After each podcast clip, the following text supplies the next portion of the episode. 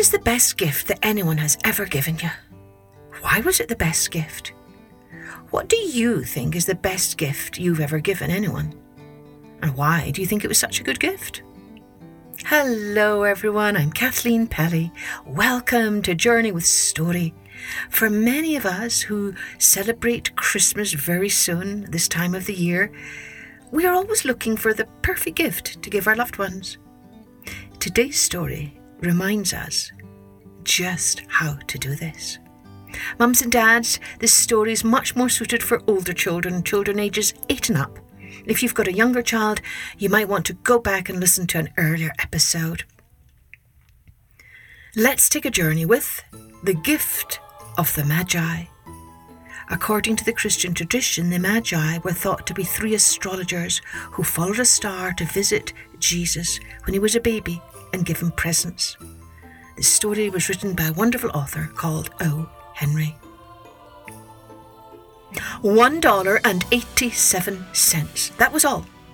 And sixty cents of it was in pennies pennies saved one and two at a time by bulldozing the grocer and the vegetable man and the butcher until one's cheeks burned with the silent imputation of parsimony that such close dealing implied.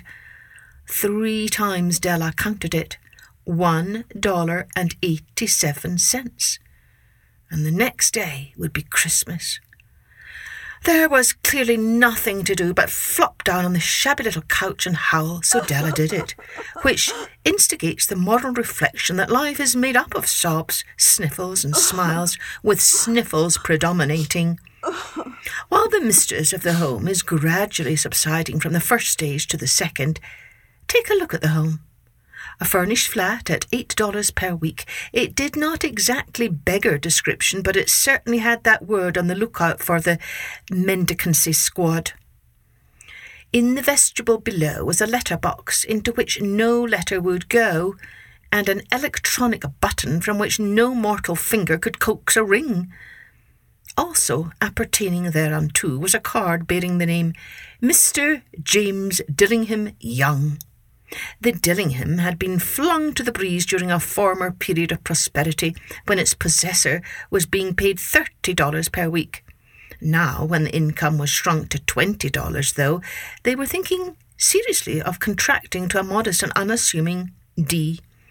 But whenever Mr. James Dillingham Young came home and reached his flat above, he was called Jim and greatly hugged by Mrs. James Dillingham Young, already introduced to you as Della, which is all very good.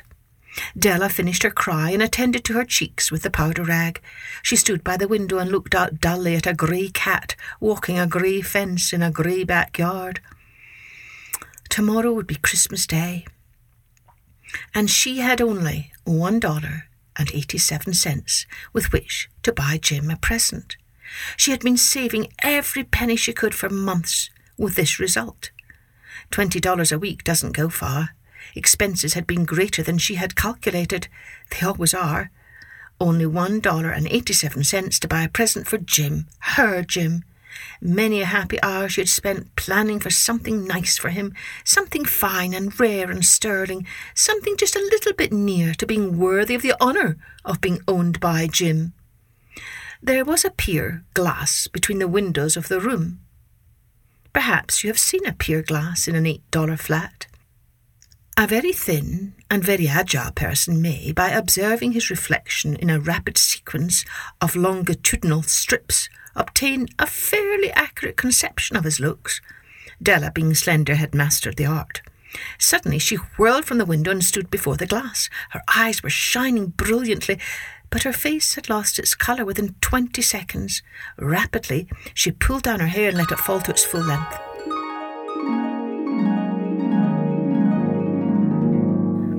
Now, there were two possessions of the James Dillingham Youngs in which they both took a mighty pride. One was Jim's gold watch that had been his father's and his grandfather's. The other was Della's hair. Had the Queen of Sheba lived in the flat across the air shaft, Della would have let her hair hang out the window some day to dry, just to depreciate Her Majesty's jewels and gifts. Had King Solomon been the janitor with all his treasures piled up in the basement, Jim would have pulled out his watch every time he passed just to see him pluck at his beard from envy. So, now Della's beautiful hair fell about her, rippling and shining like a cascade of brown waters. It reached below her knee and made itself almost a garment for her. And then she did it up again nervously and quickly. Once she faltered for a minute and stood still while a tear or two splashed on the worn red carpet. On went her old brown jacket, on went her old brown hat, with a whirl of skirts and with the brilliant sparkle still in her eyes, she fluttered out the door and down the stairs to the street. Where she stopped, the sign read, Madame Sofronie, hair, goods of all kinds. One flight up, Della ran and collected herself, panting. Madame, large, too white, chilly, hardly looked the Sofronie. Will you buy my hair? asked Della. I buy hair, said Madame. Take your hat off and let's have a sight at the looks of it. Down rippled the brown cascade. Twenty dollars, said Madame lifting the mass with a practised hand. Give it to me quick, said Della. Oh, and the next two hours tripped by on rosy wings. Forget the hashed metaphor. She was ransacking the stores for Jim's present. She found it at last. It surely had been made for Jim and no one else. There was no other like it in any of the stores, and she had turned all of them inside out. It was a platinum fob chain, simple and chaste in design, properly proclaiming its value by substance alone and not by meretricious ornamentation, as all good things should do. It was even worthy of the watch. As soon as she saw it, she knew that it must be Jim's. It was like him quietness and value. The description applied to both. $21 they took from her for it, and she hurried home with 87 cents. With that chain on his watch, Jim might be properly anxious about the time in any company. Grand as the watch was, he sometimes looked at it only on the sly on account of the old leather strap that he used in place of a chain. When Della reached home, her intoxication gave way a little to prudence and reason. She got out her curling irons and lighted the gas and went to work repairing the ravages made by generosity added to love, which is always a tremendous task, dear friends, a mammoth task. Within forty minutes, her head was covered with tiny, close lying curls that made her look wonderfully like a truant schoolboy.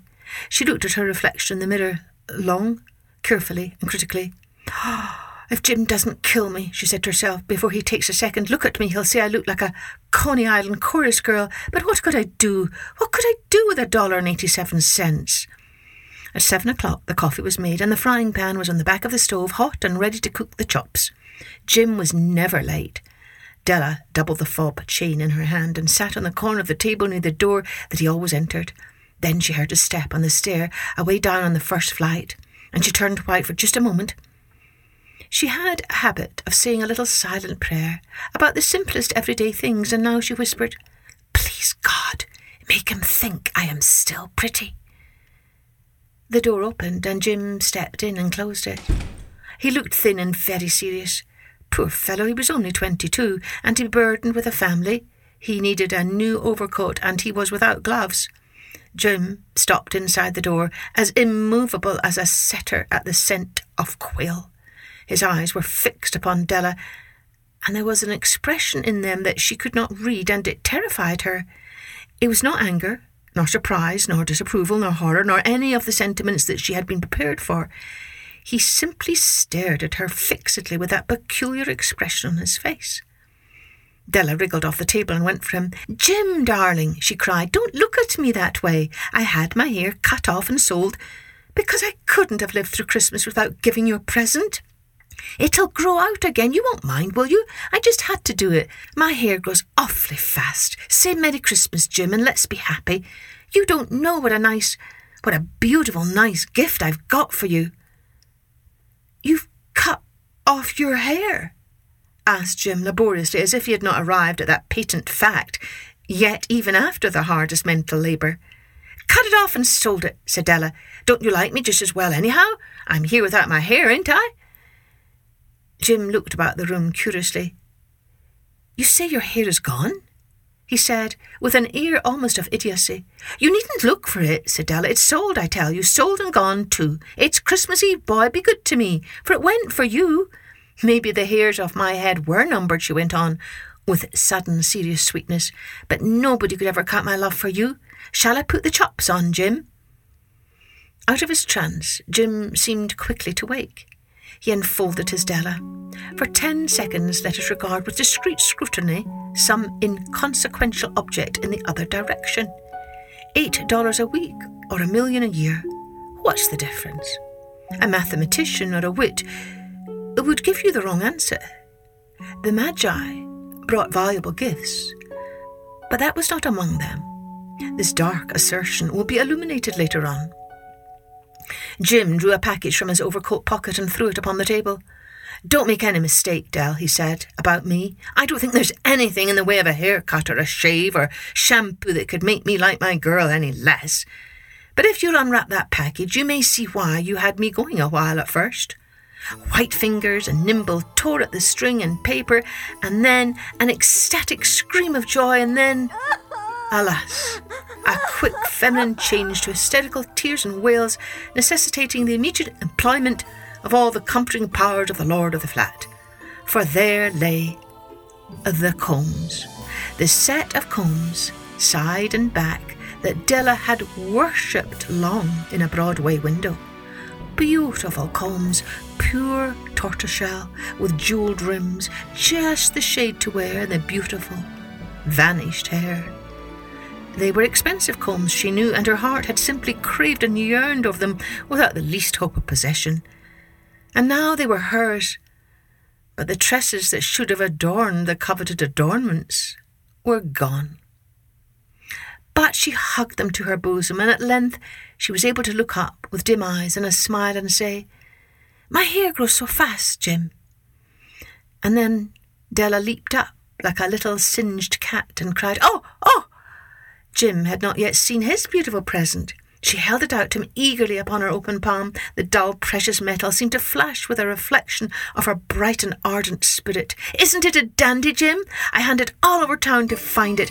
You'll have to look at the time a hundred times a day now. Give me your watch. I want to see how it looks on it. Instead of obeying, Jim tumbled down on the couch and put his hands under the back of his head and smiled. Dell, said he, Let's put our Christmas presents away and keep 'em a while. They're too nice to use just at present. I sold the watch to get the money to buy your combs. And now, suppose you put the chops on. The Magi, as you know, were wise men, wonderfully wise men, who brought gifts to the babe in the manger. They invented the art of giving Christmas presents. Being wise, their gifts were no doubt wise ones, possibly bearing the privilege of exchange in case of duplication. And here I have lamely related to you the uneventful chronicle of two foolish children in a flat who most unwisely sacrificed for each other the greatest treasures of their house but in the last word to the wise of these days, let it be said that of all who give gifts, these two were the wisest. Of all who give and receive gifts, such as they are wisest. Everywhere they are wisest. They are the Magi.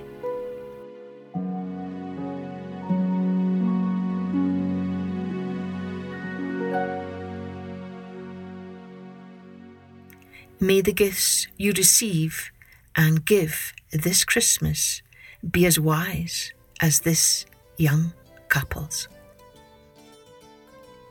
Happy Christmas, everyone. Cheerio. Join me next time for Journey with Story.